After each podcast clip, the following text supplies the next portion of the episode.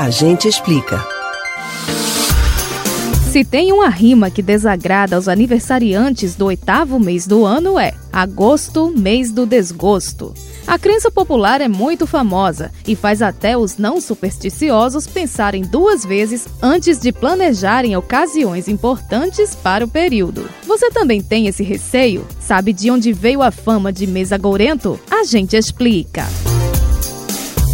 No calendário romano antigo, que começava em março, o sexto mês do ano se chamava Sestilis e tinha 30 dias. Em homenagem ao imperador Augusto, o nome foi alterado para agosto. Não satisfeito, o monarca determinou que o mês passasse a ter 31 dias. A determinação era movida por uma certa inveja, já que o mês de julho, assim batizado como um tributo a Júlio César, era composto por 31 dias. Mas a má reputação do mês, de acordo com alguns palpites, teria começado com o suicídio de Cleópatra por volta de 10 de agosto do ano 30 a.C.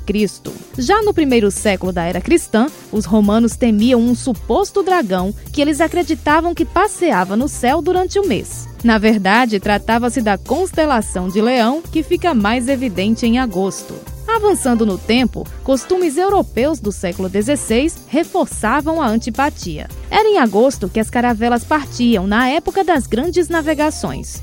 Assim, mulheres que casavam nesse mês, além de não poderem aproveitar a lua de mel, corriam forte risco de ficarem viúvas poucos dias depois do casório. Foi aí que, segundo o escritor Mário Souto Maior, se cunhou o ditado: casar em agosto traz desgosto, que depois se popularizou na forma resumida: agosto, mês do desgosto. No decorrer do século XX, episódios trágicos ocorreram em agosto ao redor do mundo e marcaram a história. Foi no primeiro dia desse mês, em 1914, que teve início a Primeira Guerra Mundial. Já no dia 2, em 1934, Adolf Hitler assumiu o comando da Alemanha. Em 1945, as cidades japonesas de Hiroshima e Nagasaki foram atacadas pelas bombas atômicas nos dias 6 e 9 de agosto, respectivamente. Em 1961, no dia 13, começou a construção do Muro de Berlim. No Brasil, acontecimentos políticos muito importantes também se sucederam em agosto. Em 1954, no dia 24, o então presidente Getúlio Vargas cometeu suicídio. Em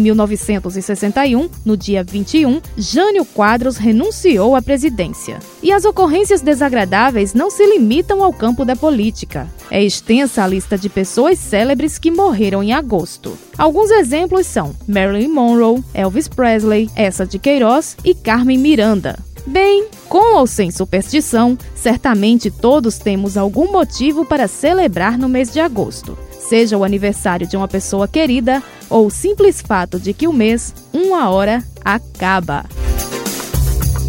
Você pode ouvir novamente o conteúdo deste ou outros A Gente Explica no site da Rádio Jornal ou nos principais aplicativos de podcast: Spotify, Deezer, Google e Apple Podcasts.